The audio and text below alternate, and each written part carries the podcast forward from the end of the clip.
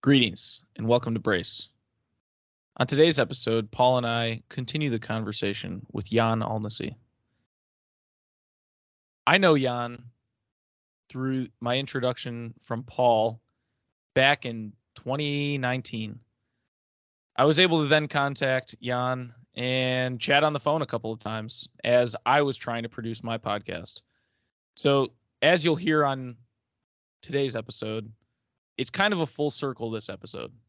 So this is a very exciting podcast to put out, and we hope you enjoy. Thanks.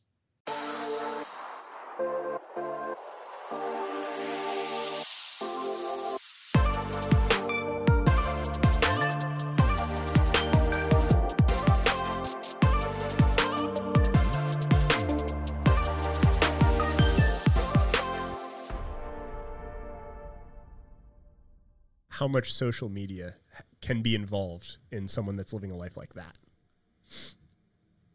I think it's it all goes back to intention of engagement, right? I have a ton of social media in my life. My intention is to post, not to look at all my notifications. My intention is to create and to disseminate knowledge, not to consume. So I use it constantly, but I'm not really on it if that makes sense. I wasn't even asking that in terms of for you. Yeah. But just as a human well, being. that but that's that's what I'm saying. Like as you're applying it out, like what's the intention, right? The reason why I'm capable of being a tech entrepreneur and a marketing consultant that also lives a very grounded life is the intention behind my usage of the platform. If you are doom scrolling on Instagram because you're procrastinating, you shouldn't be doing that right like and, and and just being aware of that those those all of those systems are engineered to keep you there that's the big thing for Right. me is that first of all the episode that came like out engaging with it is risky very ri- If when you it's don't when know it's how to build it up. created specifically to keep you engaged by a lot of really really smart people by a lot of really smart computers read- that have been doing it for a decade long and a half. Yep. Like that's why for me, uh, first of all, the episode of this podcast that came out the day we're recording this is on AI, Chat GPT, Okay. um, all of that stuff. Uh, the deep fakes that were very popular last week.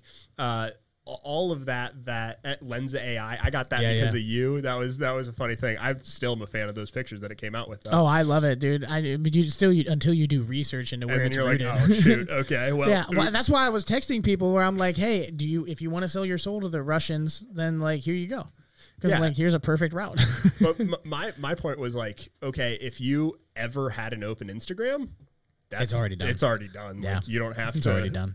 Right? There's you're not selling anything that isn't already bought. Um, all of that is just to say the for me, social media has always been like I deleted my Facebook in 2012. Some people Right. didn't have it at that point, but uh, I've always had a bit of a tenuous relationship where it's like it's hard for me to have it and not overuse it. Mm-hmm. Um, and so that's something that I'm constantly every t- anytime I meet someone and they have a TikTok, I'm like, delete your TikTok, like get it, get rid of it, because that's Right. the best algorithm. They they created the best one, and people get sucked into it for hours at a time. Oh, yeah. and it's like when you're saying I have a goal. That's of- another reason why I feel like I you get a, so much more done. Are people that I know that are dissociated from social enough, they give enough themselves enough space, is because it's easy to look like you're sprinting when everyone else is like walking or Yeah. sitting on the couch. or sitting on the couch and not even moving. Right. Right? Like it looks like you're an Olympian and you might only be the conditioning of a high school athlete. But yeah, people just get sucked into TikTok for hours. on, on the TikTok thing, to play devil's advocate on the TikTok concept, right? The way they use it over in China, or at least from what I've heard, is science, mathematics, yep. It's a different algorithm. inspirate. Is it? yes. Or are we different consumers? Because no, because I think it's the same thing. It's because not. all I see, I mean, yes, I get it. Yes, it is. ByteDance owns the one in the U.S. like, and the parent company in China has a different company that allows that. But what I'm saying is, It's not ev- called TikTok in China. I mean, similar to how you mentioned your your social media Yeah. sphere, My echo chamber, yeah. your echo chamber. All that I'm being fed right now is entrepreneur, like inspiration, like, mm, Yep. and so there's times when I'll be on it, but you know, by just setting a timer, oh, okay, that breaks the the understanding there. But my thought is, if you're feeding the right wolves, in a sense, could you draw positives from tools like TikTok? Oh yeah, for sure. Yeah. Cool. All right. No, it's uh, input equals Hey, output. it, so In, input equals output, right? With any of these social platforms, the problem is is that the majority of people don't have the discipline to set the timer. That's not a standard like mode of uh, engaging with TikTok, right? Um, and then the other thing is that social media, as we were talking about earlier, tends to bring out dark tetrad parts of your shadow personality. But Right. why? Because I I believe that it's all on the individual.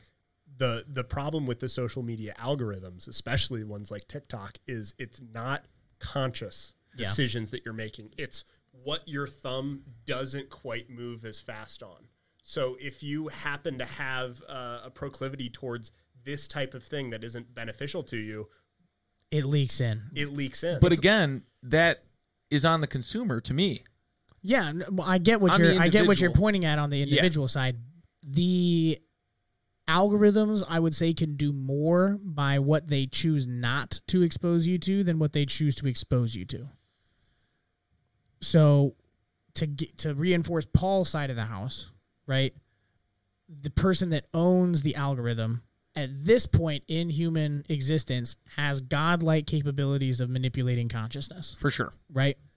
I agree that it is on the individual responsibility in order to figure out how to engage with said platform. However, can you fault an individual that did not realize that they were engaging with something that was so powerful that they didn't understand how to use it and it impacts them negatively because they ha- end up leaning into these proclivities that they have because they're not as conscious of a person. when you speak to the godlike uh, abilities of the the algorithm owner, there was a famous, and I'm I'm going to butcher the exact context, but it was something like a, an inner circle, someone top executive at Facebook Right. that said Mark basically wanted to be able to push a lever and cause a riot in a country. Yep. And if you think about the fact that everyone has Facebook, 2 billion people have Facebook or whatever it is, 3 billion people. Uh, What happens when you start to look at attention as a commodity? That's my, you know, that's Yeah. a big thing. that's what When attention is a commodity, and I get- like we can we can argue about or not even argue, but we can we can debate individual culpability Yeah. all day. Yeah. Right? Because we're humans, we're going through consciousness evolution, we're going through biological evolution at the same time. You know, but our technological evolution is advancing in a way that our it biology superseded us. can't It has superseded us. keep up with. Well, I I forget who said it, uh, but it's super. No, it's on uh, the Social Dilemma. I think th- that's that Netflix documentary yeah. about all of this, and he said it's it's superseded our worst versions of ourselves. Right. It may not have superseded the best versions of ourselves, and that's why, you know, you're able to post and ghost, right? Uh, an expression from Rogan. You use it with the right intent, right? So Right. I realize that it is not reality. Correct. That's the biggest thing. That that there are people that believe, and and I see this a lot more in Gen Zs than I do in millennials and any other like generation. By nature of the fact that we remember a world pre-dial-up, and you know you're talking about your mission is passing on wisdom. Here's a piece of wisdom for Gen Zs. Social media is not reality. The digital world is not reality. It, there was a world that existed way before you had all of these responsibilities on multiple platforms well, and that's you know why and like because social media places a load on a person and i have to i look at it as a load. It is a part of my routine. I dedicate half an hour to linkedin half an hour to this half an hour to this half an hour to this. I'm posting i'm crafting things because it's work. And what people if but if you don't have that realization that social media is work and you're a 15 year old and you have to maintain your snapchat your instagram your facebook you know all of these platforms you're posting on them constantly you're dealing with the comments constantly you have all of these extra things that are layered on you're now dealing with four or five different versions of reality right because i know a lot of people and y'all can't like tell me that you don't know people that are different people on ig than they are on snapchat Yeah.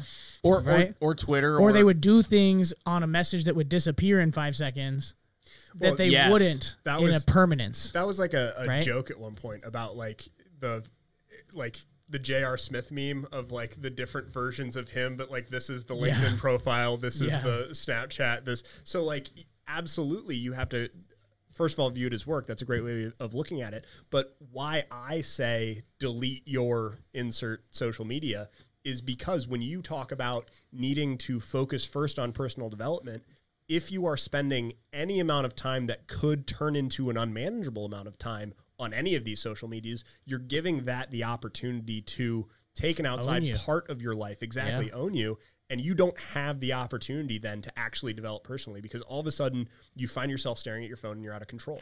or you find yourself and this is a place that i found myself along my entrepreneurial journey in the tech world it's something that i had to grapple with and back to like y'all's points about like the building character and how do you sustain a company and like continue to be an entrepreneur without dying and burning out Mhm. It's because like being an entrepreneur is like constantly engaging and standing in a purifying fire like the qualities that you are not allowed to have at the next level will get burned out before you make it to the next level It's, it's a it's a purgatorial. it's a experience purgatorial experience. throughout. You're just stuck there in permanent purgatory, and you might as well just accept the fact that it's just going to be constant work on yourself and as you move forward. And as those qualities get burned out, though, you start to see the mistakes that you made in the past and all these different versions, right? And one of the mistakes that I made early on is I built a version of myself on LinkedIn. I built a goofy version of myself on TikTok. I built my probably closest to my true self on Snap because it was just like friends and family. And then I built a different version and I had all these audiences. It grew to 30,000, it grew to 50,000. The podcast grew to this. I had 7,000 people on Facebook. There's like, so now I'm like, I have to maintain being this version of Jan and this version of Jan and this version of Jan and this version none of Jan. of them are and none of them are none of them are actually Jan yeah. right? So you start to feel almost schizophrenic at a, t- at a point, right? And you're like, holy shit, I have to be all of these people. And then at some point, I was able to retract and step back, and it all came back in together where I'm like, wait a second. These are all just different talented versions. I'm doing different things on different platforms, but they're all me. Yep. And I brought that back in. And that's why I'm so proud of like the part that part of my personal brand is that like I'm always in boots and jeans everywhere. You know? and then like I'm so it's kind of like be yourself at all times on all platforms. Yeah, just do what you do. You know what I mean? That's why like I just said the infamous rubber ducky. You know what I mean? Like I post I post I get more messages about that duck on a weekly basis. That's literally a cute thermometer that I bought on Amazon to throw in my cold plunge tub than anything. Or like I'll just be like I'll be eating a burger in the car and I'm like, "Yo, I just had this thought." Or I'm like ruck marching and it's it, but it's stuff that I would normally do. Like if my rule is like if you didn't have social media, would you be doing that thing? If not, question your intentions as to why you're posting it or why you're doing it. Who are you satisfying? Right. Who are you trying to impress? What is it benefiting? Not you. And probably not your audience if you're not being authentic. Right. Now, there is one caveat to that where it's sometimes your audience will push you to a level that you didn't think you could go to. Mm. If you, and you just, that's just discernment, right? You just have to know. You can feel it out. You can look at signal cues from your close friends. That's why it's important to have these ties and tell certain people your dreams because you can run ideas by them. Yep. When you're making those big decisions, whose input matters more? I mean, as a spiritual individual, Yeah. I would assume God and yourself are probably top two. But then when it comes to other influences, those relationships, what then matters more on those big decisions? So I would say, um, if you have a highly, if you feel like you have a highly developed intuition, sense of self, then your self counts. If you don't, if you can't figure out left from right, if you're constantly breaking promises to yourself, if you are not able to stick to a consistent routine, if you haven't done the self work to get to a place where yourself actually knows what the fuck it's doing, don't trust it. That's when you have to lean on your externals. Yeah, I would just to go off of that. I think probably going back to me asking the question of what a 21 year old might be able to take away from this, finding a group of people that you trust to keep their word Mm. and you trust with your aspirations. Yeah, Uh, I'd say would be maybe the biggest thing, right? Because if you don't have that group of people that you can say, this is what my plans are, this is what I would like to do, that can say, Paul, that's not realistic. You can't do that right now, and here's why. Then you can take that at, as truth, and you can say, well, actually, I think I can, or actually, you might be right. I might need to adjust this a little bit so that I create an achievable plan for myself. Right. Well, and my rule of thumb is that if it appears from three different independent locations in your life that do not know each other, and it manifests itself to you in a plan like that, that's when you take it seriously.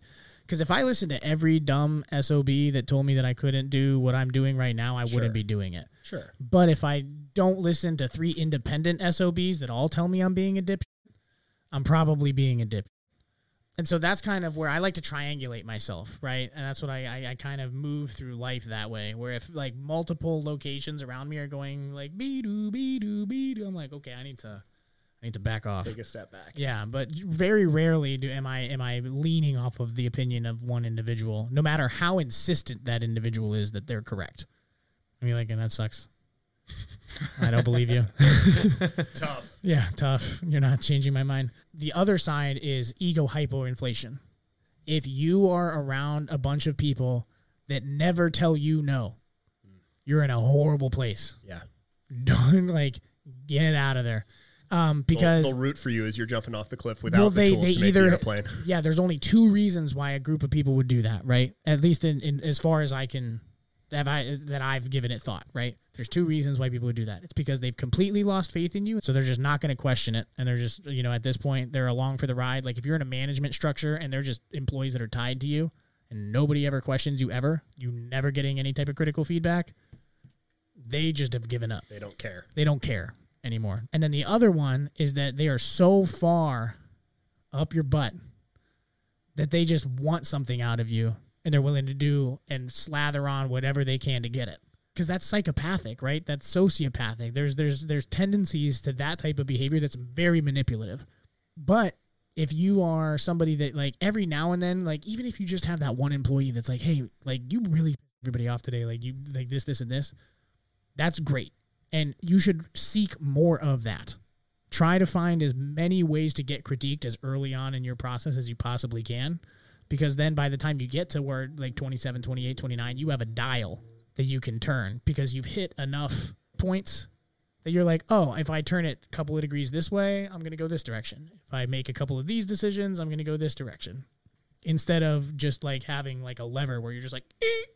I think it's really helpful to have those people in your life that you can have uh, enthusiastic disagreements with. Like That's a good way to put it. on a regular basis. Like Yeah. if you know, all right, I'm going to that's call how you triangulate yourself. right. Yeah. If, if you can call somebody up and be like, "Hey, these are my A, B, C, and D plans," and they're like, "Well."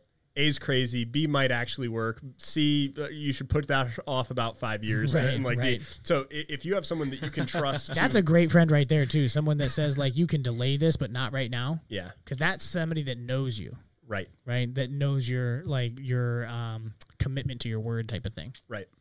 And, and I think that's that's one of the big things also that um, I would probably put out there that you might agree with on um, young people looking to pursue entrepreneurship.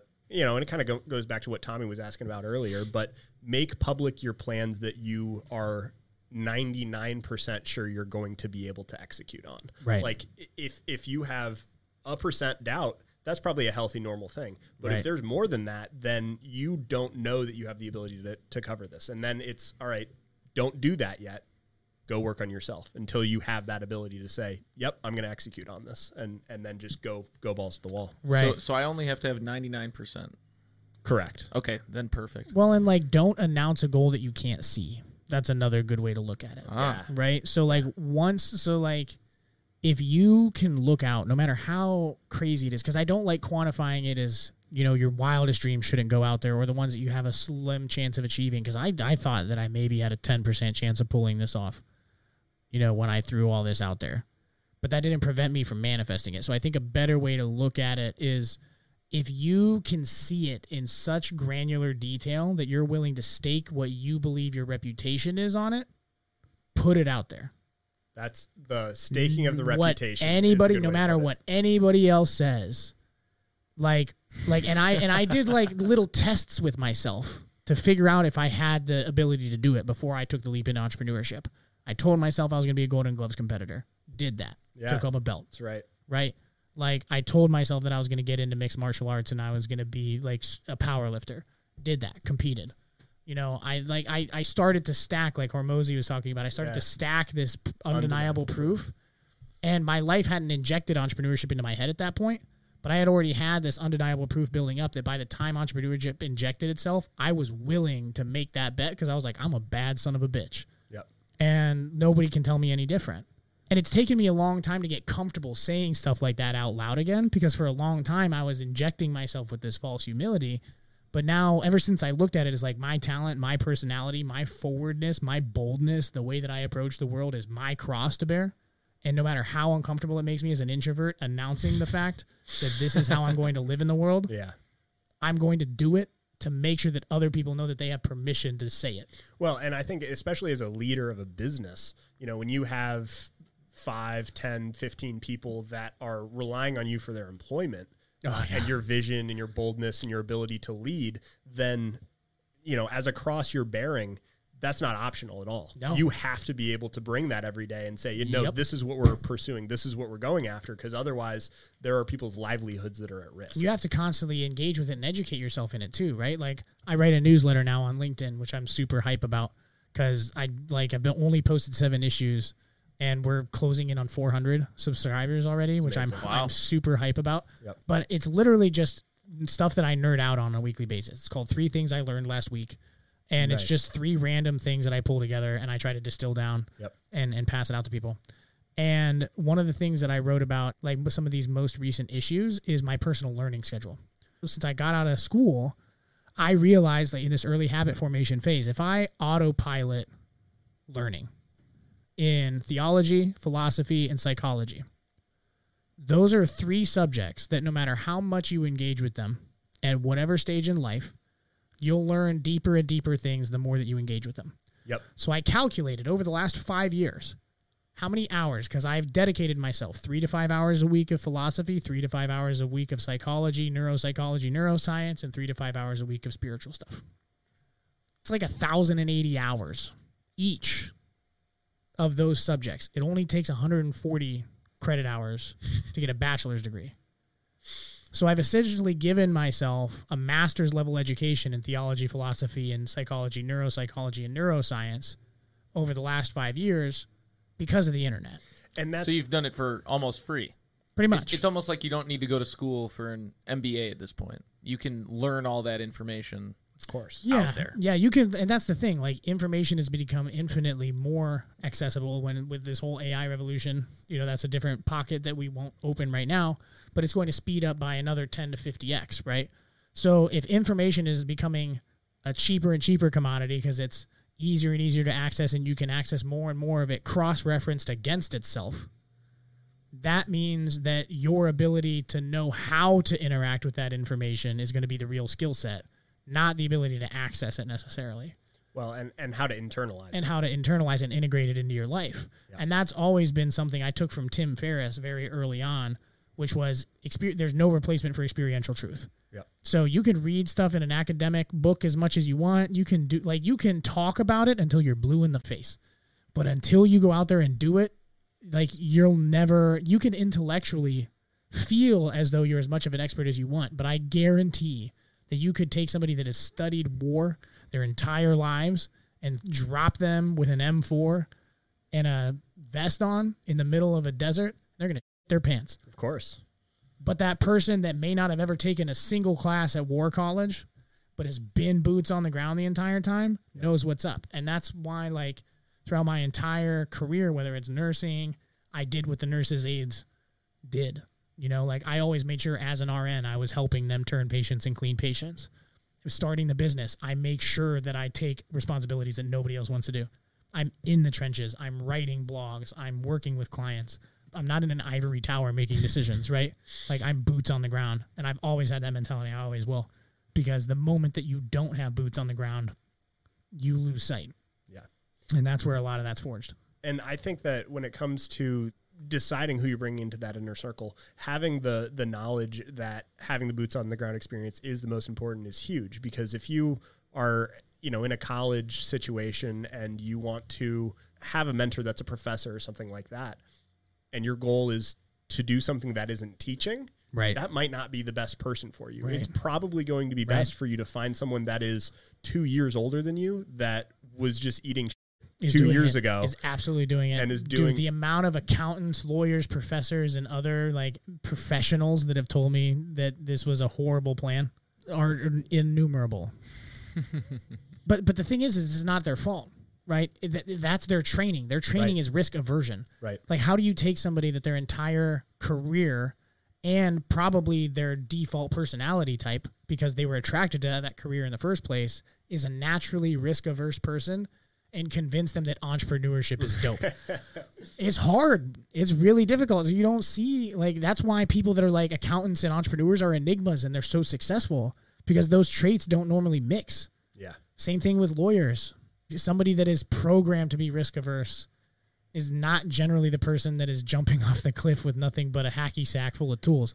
Like, Well, if I could uh, just share a quick anecdote. Yesterday, I was trying to prove a point to some individuals, okay. and we were, you know, going to the hospital to visit my grandma, uh, and then also just went on a, a few other places, a few other meetings I had, and I put on my shirt and I put my coat over it so nobody nobody saw it. But I wrote ten minute lesson on solving a Rubik's cube for five dollars, and you know, just because I know how to solve a Rubik's cube, I thought, okay, I have one, I could do that, right? Right. And my pitch to anybody that was ask, "Oh, well, can't I learn this on YouTube?" would be, "Well, yeah, of course you can. I already did, but I can show you here in person, and then you can ask questions." Right. right? So kind of that would be the advantage that I would be giving. And I made 15 bucks yesterday. Nothing crazy, but I taught three individuals and I also was then able to kind of market and bring up the podcast. Uh, and so it was it was kind of just a fun little experience in that consulting idea. I now know how to do this. And so I can, Right. right? And it's kind of creating something out of nothing. Uh, or For maybe sure. not something out of nothing, but something out of the time dedicated to learning, right? Yeah. I just wanted to bring that up as my introduction to consulting yesterday. Yeah. I think it's it's like you're creating rather than creating something out of nothing. I feel you're creating a way of seeing something that was already there in a new way. Because reality doesn't really shift that much, but our ability to perceive it does over time.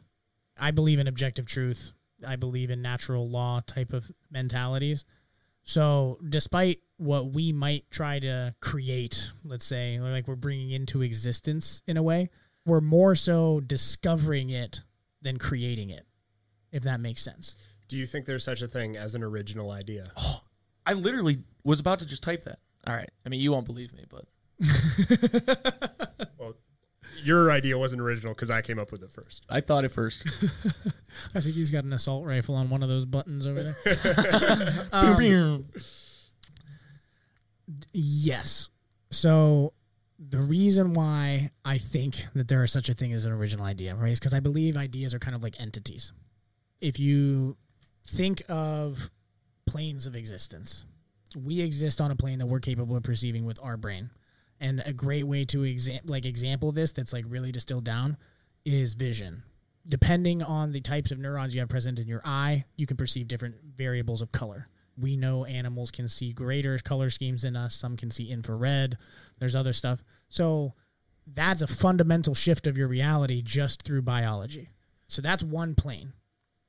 Now there's this separate arena that I like to think of where it's patterns of the universe exist, right? I for me it's angels, it's spiritual beings, it's it's divine energy, it's things that could connect. And you remember how I said when I was raised there was like this black veil and then eventually I started feeling like bullets poking through and light was shining in and I was like, "Oh, I have to go this direction even though I'm very comfortable inside of this little bubble." Those bullet holes were ideas. So like those ideas are original in a sense that like my consciousness is the only consciousness that has ever interacted with that eternal idea in that way ever. Mhm. And it will only my consciousness engaging with that idea will be unique from now in perpetuity because I am the only consciousness that has existed that is my consciousness. Yeah, my my example. We asked this question on the last podcast that just got released, which is why because talking about AI, can Right. they create an original idea? And Tommy was saying, well, is there such thing as original, or are we just repackaging everything that we've learned based on our experiences? Blah blah blah. yeah, it kind of depends on your definition of original, I guess. Yeah, exactly. And for me, it was like I, I believe first of all in unique inspiration. So I think inspiration is a thing. Yeah. And if you talk about Michelangelo seeing the Sistine Chapel, yeah, he was inspired by the story of creation, but what he saw and then was able to actually put out on that ceiling, that was a, a, a unique and original idea. It was a, a and most pieces of art, no matter what the medium is, that is the expression of an original idea. You guys know who Steven Pressfield is? The name sounds very familiar. So you guys would really, really enjoy him. He has this um, book called The War of Art or The War of Art. One of the yeah, two. that's definitely where I've heard it. Rogan's mentioned it many yeah, times. So I love Pressfield, um, and he so he talks about this this X factor um, that lies on the opposite side of resistance, and a large thing that makes up the resistance, this voice in your head that prevents you from believing that you're capable of originality, is that mentality that There is no there no such thing as an original idea. That forms this wall that you have to engage with and fight with that like fights against you. You're not capable of creating this. There's no way like you're screaming into a void. Somebody has already regurgitated this. This is just cuz the the natural instinct of the creative is to create something original. Yep. So if they don't feel like they're creating something original, it's not worth it for them. But that resistance is necessary because it forces the original idea out of you. Mm. And so Pressfield says by necessary rite of passage, moving through that resistance, true originality is found. Right?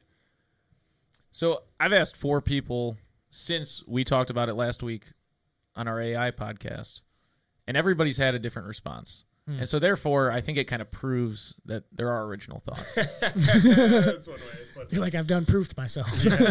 That's funny. but I, I mean, to me, there has to be original thoughts at the start, right? Because Right. if, if there was, you know, Adam and Eve, there had to then be an original thought there. You know, if you want to take it in a non theological way, there had to be a first person to do many of the all the firsts, or I guess all the firsts, right. right? And also the idea of that something's only impossible until someone does it. People thought that a four minute mile was impossible, and then someone did it.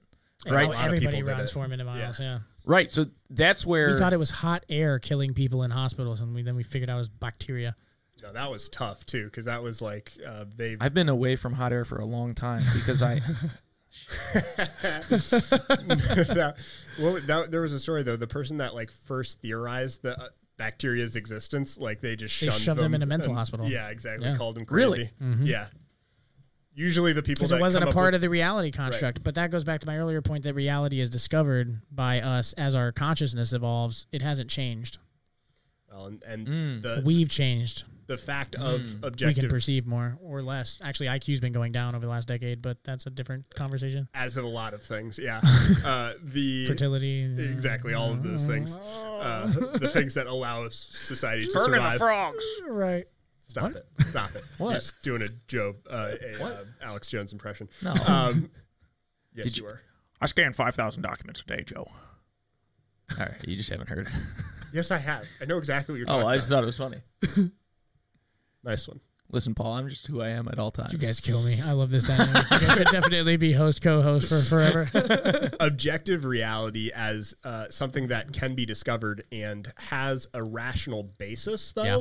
I think ultimately leads to theological belief. I, I think if Mm. you if you observe the world and say this is rational and understandable, it's so hard to come up with that from a chaos theory. So Yeah. I don't really understand how, like, hardcore atheists, like, I understand someone that's agnostic that just hasn't gone through the process of asking the questions. Finding one that they believe in. Yeah. Yeah. It, I, I can't really understand the people that view the world as understandable and rational and yet don't believe in a rational mind behind it. Um, intention. I was playing uh, Secret Hitler on Saturday. Have you ever played that game? I have no idea what that is. It's kinda like Mafia. So curious now. it's kind of like Mafia, uh, but there are two teams: the fascists and the liberals. The And- liberals are the good guys, to be clear. Okay. The, the liberals are the the good. Well, neither team's really good in a sense, right? Because the team with Hitler's bad. yes, yes, it, it's Go ahead there, Tommy. Good explain. so. that. Anyways, it's a board game, guys. It's it's about Germany in the you know 30s 40s. So there's the fascists and the liberals. The fascists are the minority Okay. and they know who the other fascists are. The liberals don't know who anyone is specifically. They only know who they are themselves. Okay. My point with intention was on Saturday we went in and I just had a blast. Just I was playing like different characters. I was playing like the stoner liberal, uh, who was actually a fascist, you know, but and, and just like playing different characters, different roles. Okay. And my intent going in was to have fun. But when the Palison clan gets together, we're very aggressive. No, Competitive. competitive, athletic, and intelligent. And those three things, when surrounded by family, don't don't tend to to bring out the best. Right. So my intent going in was winning instead of having fun. And on Saturday, when I went in with the intent of having fun, I won every single game. But when I went in with the intent on winning, Weird flex. humble brag, humble, humble brag. We're allowed to do that here. We're allowed to All do that. all This is a safe space. But when I went in with the intent of winning, when I didn't win, I was angry. And like it robs you of joy. I kind of realized the next day on my walk, I was like, I need to choose my intent going mm. into, you know, depending on what sort of game I'm playing.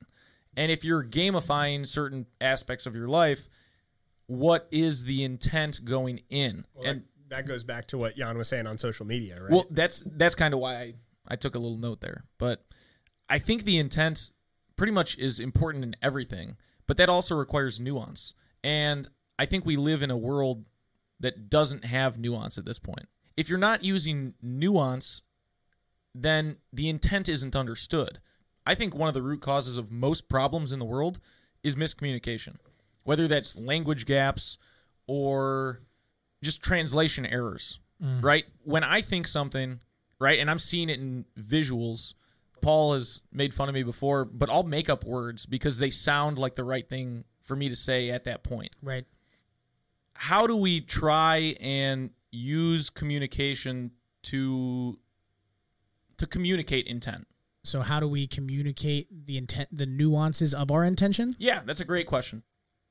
when you set out to do something, right? And I'll use your example of the board game as a great example of this. Say like winning versus having fun. I've oriented my entire self towards being able to live in as close to alignment as I can to my religious values because what it results in that pattern of life that results from that allows me to exist in a constant state of play but it it allows me to be my 12 year old self with a lot more responsibility and I'm disciplined and I have to be an adult you know a lot of the time You're using But I don't use juvenile that. mind. I'm using my juvenile mind I don't ever lose that childlike vision right have you guys ever read the Screwtape Letters no, it's on my No. list. So we we did do um Okay, uh, so it's a- mere Christianity. earlier yeah this so it's a book by cs lewis and he describes um like the way that a demon would teach a sub-demon to tempt humans and it's a really eerie book right because it's very it's very in tune with the voices that you tend to hear from like the darker side of your conscious and one of the ways that he says is like is when you rob people of joy and i said that earlier. When you can slip into somebody's ear and you can convince them hey the goal here is not to have fun and make memories with your family. The goal here is to win. That voice starts entering and you know that your values are to honor people to have a good time to not be greedy to not be lustful to not be boastful. You know when you live in humility and love and love being the greatest of all if you can project that into all situations all you want to do is play and you want to see other people have fun and you want to have fun and that becomes your life so that if your intention is to project love then everything else kind of falls into place around that if your point is to win then you're right that demon, what it'll do is it'll lead you down that path. You'll win, or it'll just rob you of it right before you're about to achieve it. And then it cripples you. that reminded me of a couple of things. My dad was a, a very holy man in my life, um, and there were things that when I was a child frustrated me. So we would be in line at the airport, uh, in in the security line, and there would be a two year old child ahead of us, and he would immediately start making faces and kind of playing with the kid. I'm like, Dad, this is a stranger. Like, this is weird. Like, stop doing that. Right. But you're totally right. When you when you live with that authenticity and trying to project love in everything that you do, it's easy to end up in those situations where even with a stranger, you're you're playing, you're, you're having fun, you are making the best of every single interaction. Yeah, so there's two other layers I want to add to it, and I think it'll really answer your question full circle.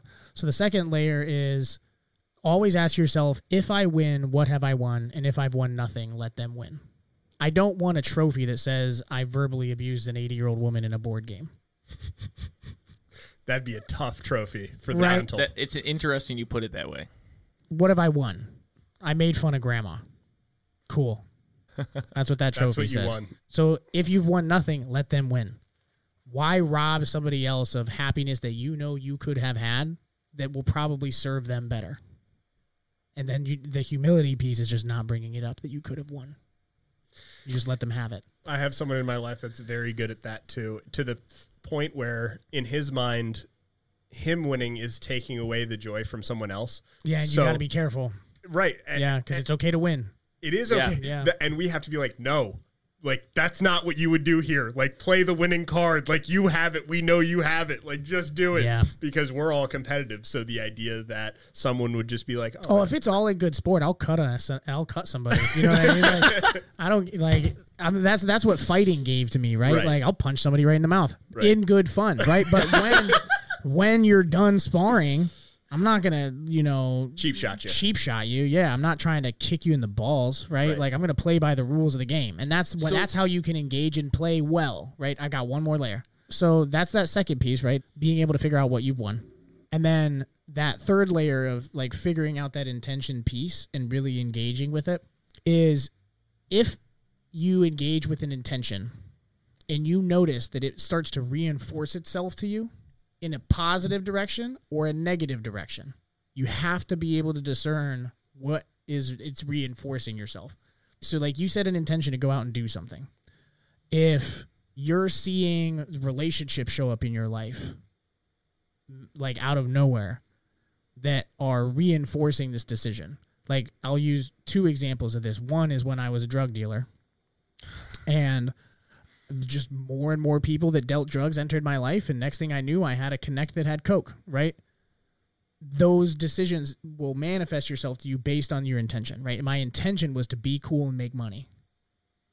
And those types of relationships manifested themselves into my life.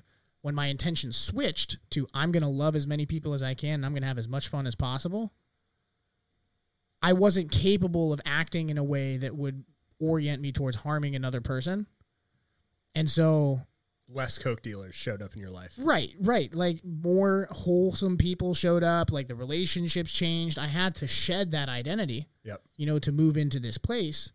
But that's that third piece. Like when you start to notice, like it, you can see it. It will reinforce itself to you over time. And it really sucks when you get three years into a process and you look back and you're like, wow, my intention was misaligned and I have been reinforcing myself in this habit for three years.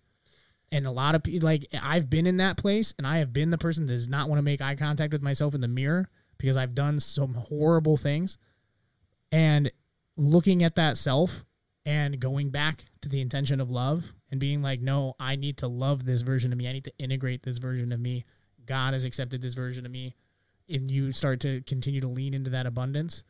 If you can't, it just gets really, really hard to do any of the preceding. Like if you don't have that piece, the rest of it is just you're not going to be able to have the patience. If you don't if you don't have that love with yourself, you're not going to have the patience to let somebody else win. It's where I say like that third piece is is love is not just soft. Love can be very aggressive, it can be firm, it can be passionate. Like we're the only language that has one word that describes love. Everything else describes it in multiple facets. I look at love as both the thing that makes me the most vicious person I know and the calmest person I know because if I get that viciousness out of it, it's because I'm standing against chaos, right? There's people that are falling around me, and I'm going to be a mountain. Mhm. I'm unshakable when I'm rooted in that.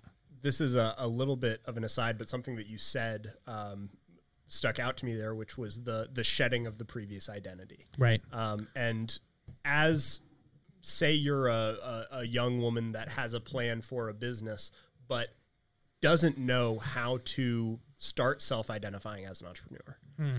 What is the best suggestion that you can give someone to accept that, yes, this is who I am? I would assume you would say something about the undeniable proof, and that makes sense.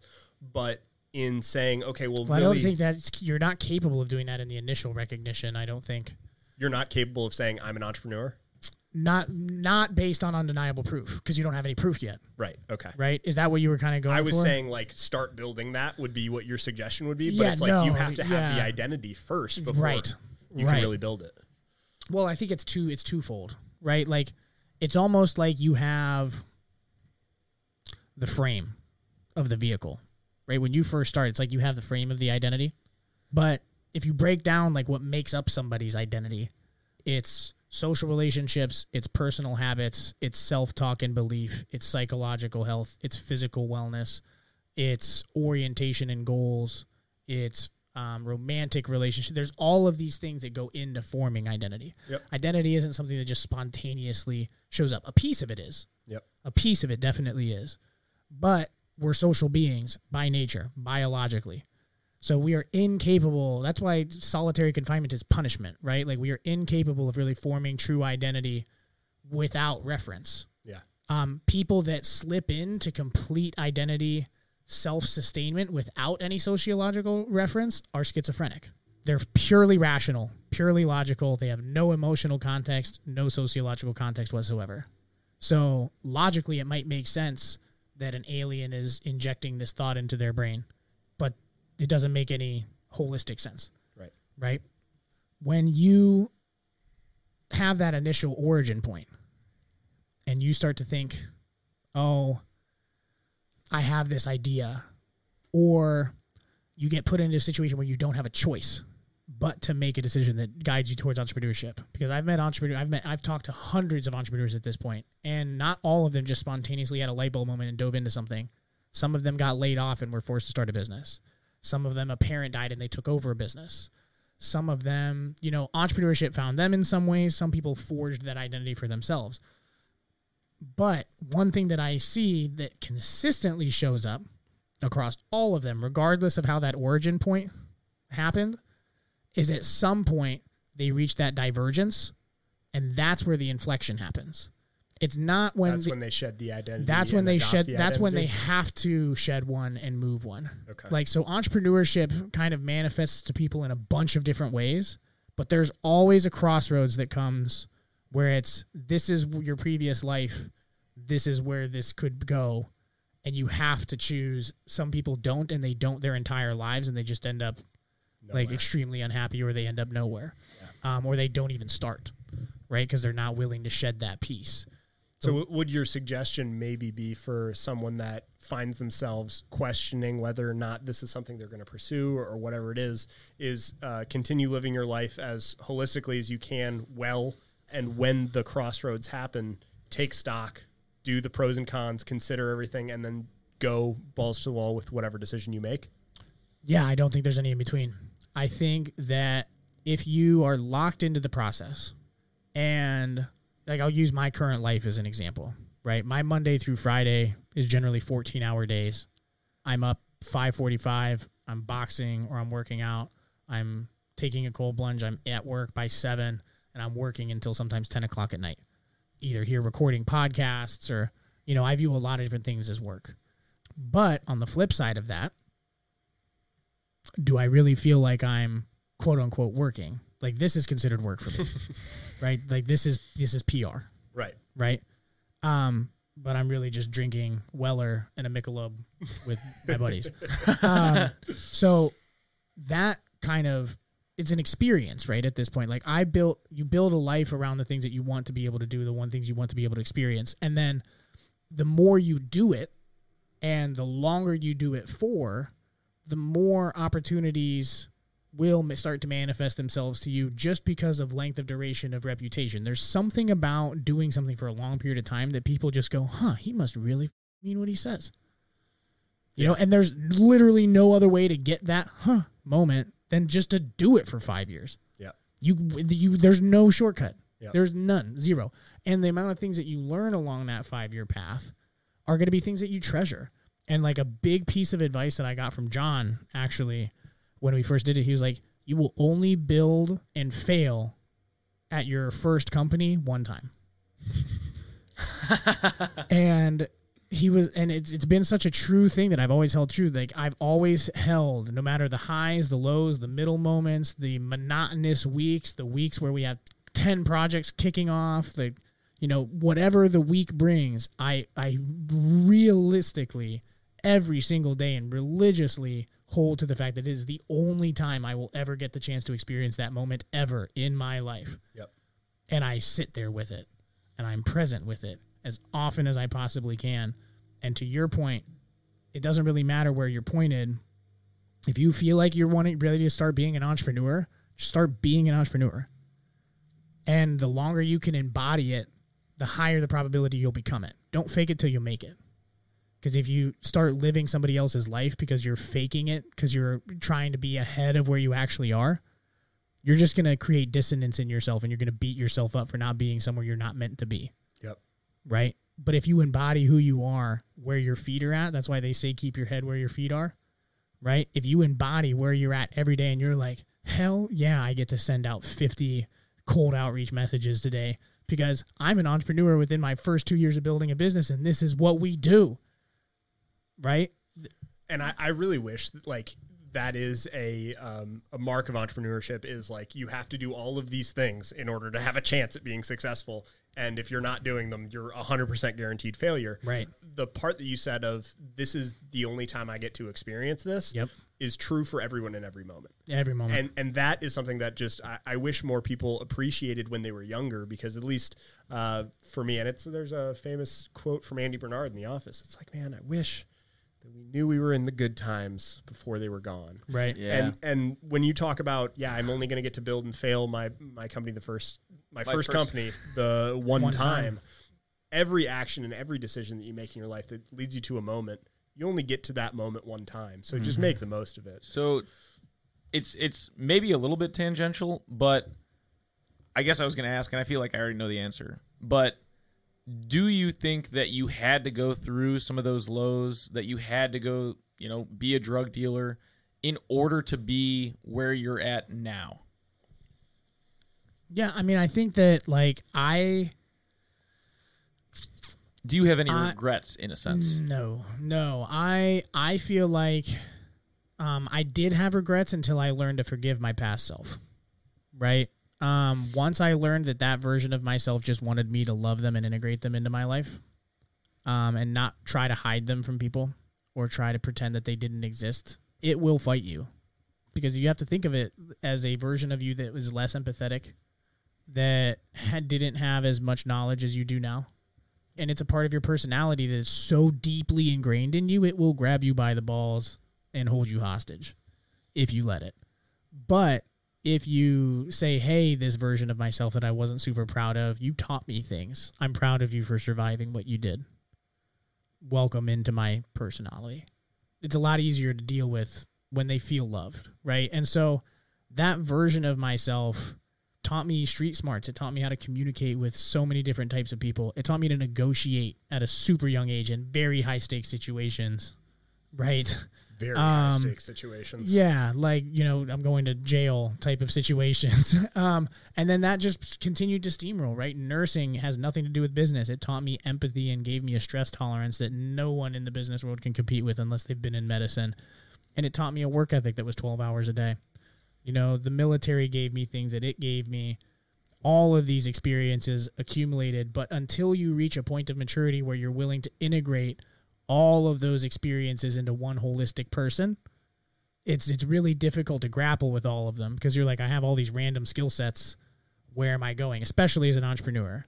But I think that's one unique thing that in being involved in entrepreneurship so early in my life gave me is that I saw all of these different things that I was good at. I saw me as a psych nurse. I saw me in the military. I saw me as this. I saw me as this. And at some point, like I said earlier on, it all clicked and all of them kind of came together.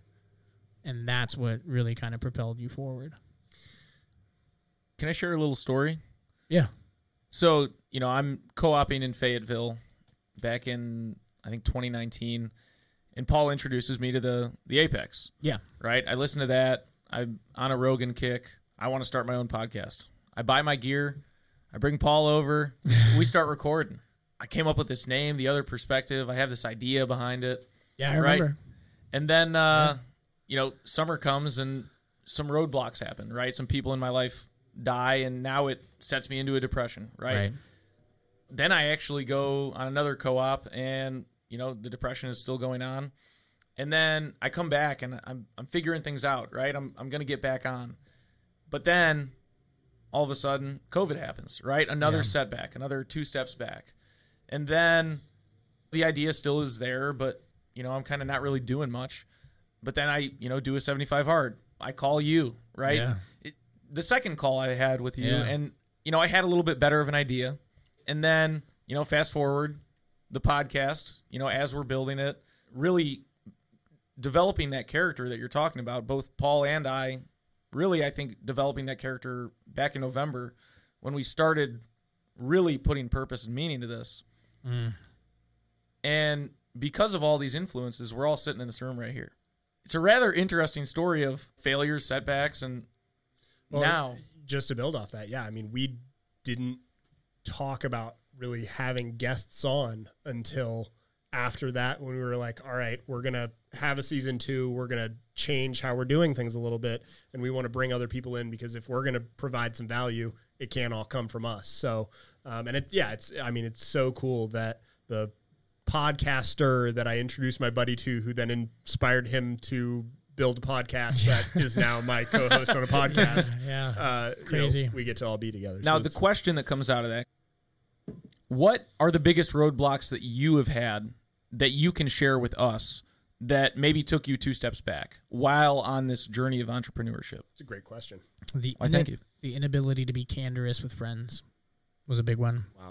Wow. Um, there's people in your life um, that you know you really really care about that you love that may not be healthy for whatever goal that you're trying to do. Candor is something that's necessary for those of you that don't know what candor is. It's like like radical honesty, Radical basically truth. Yeah. radical truth.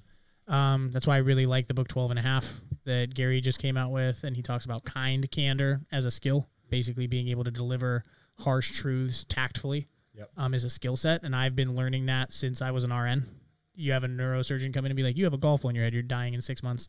And then the nurse is there to clean up what that untactful delivery of candor does to a person. So I can I see what it does to people. I saw what it does to people in their weakest moments, and I was afraid to use it because of that.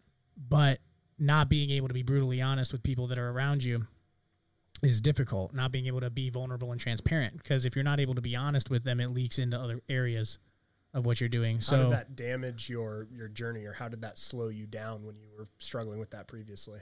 Um, I think that it has like lost me clients. Um, I think that it has um, like allowed me to allow people to have influences over parts of the organization for longer than they probably should have. You know, whether that's mentors or you know anybody that really had an influence over where the direction was going. If I if I would have had the ability to tell them no earlier on and had that faith and confidence in myself as an executor. Yeah. But I think that's just part of growing as an entrepreneur, right? Like I didn't know what I was doing, so I was leaning on these people. Yeah. Um, and even though my intuition was telling me that their advice was wrong, I wasn't willing to trust my intuition yet because I hadn't built that relationship with myself yet.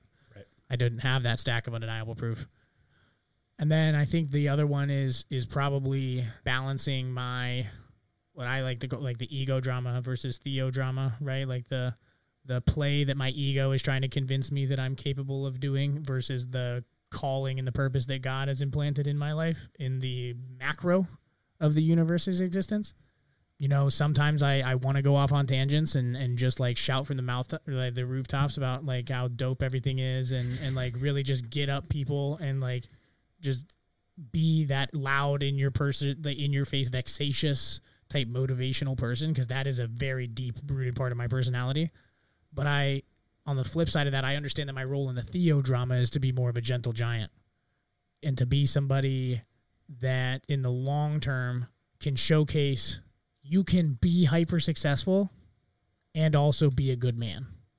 Because I think that's getting rarer and rarer.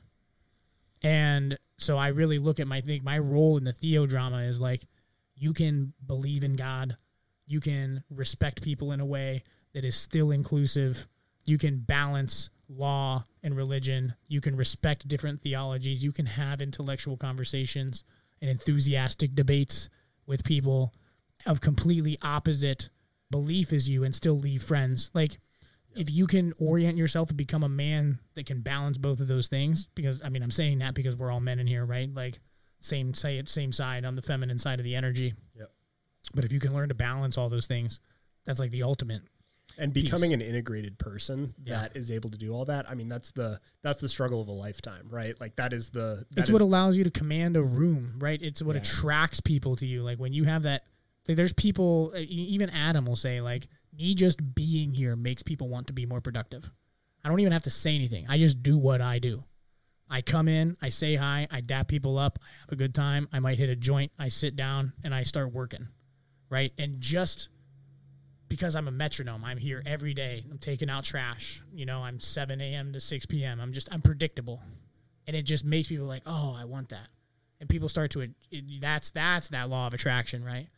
Uh, visually, right? That that whole little sphere thing. Yeah, I think what you're talking about in my mind is the overlap or that fourth dimension, right? Where now you're adding multiple spheres, right, for individuals. And people can be pointed at the exact same point, but facing the opposite direction. If my sphere is over here and my vector is this way, right, and your sphere is over here and your vector is pointed Yep. directly opposite of me, Yep. but that point is actually the same.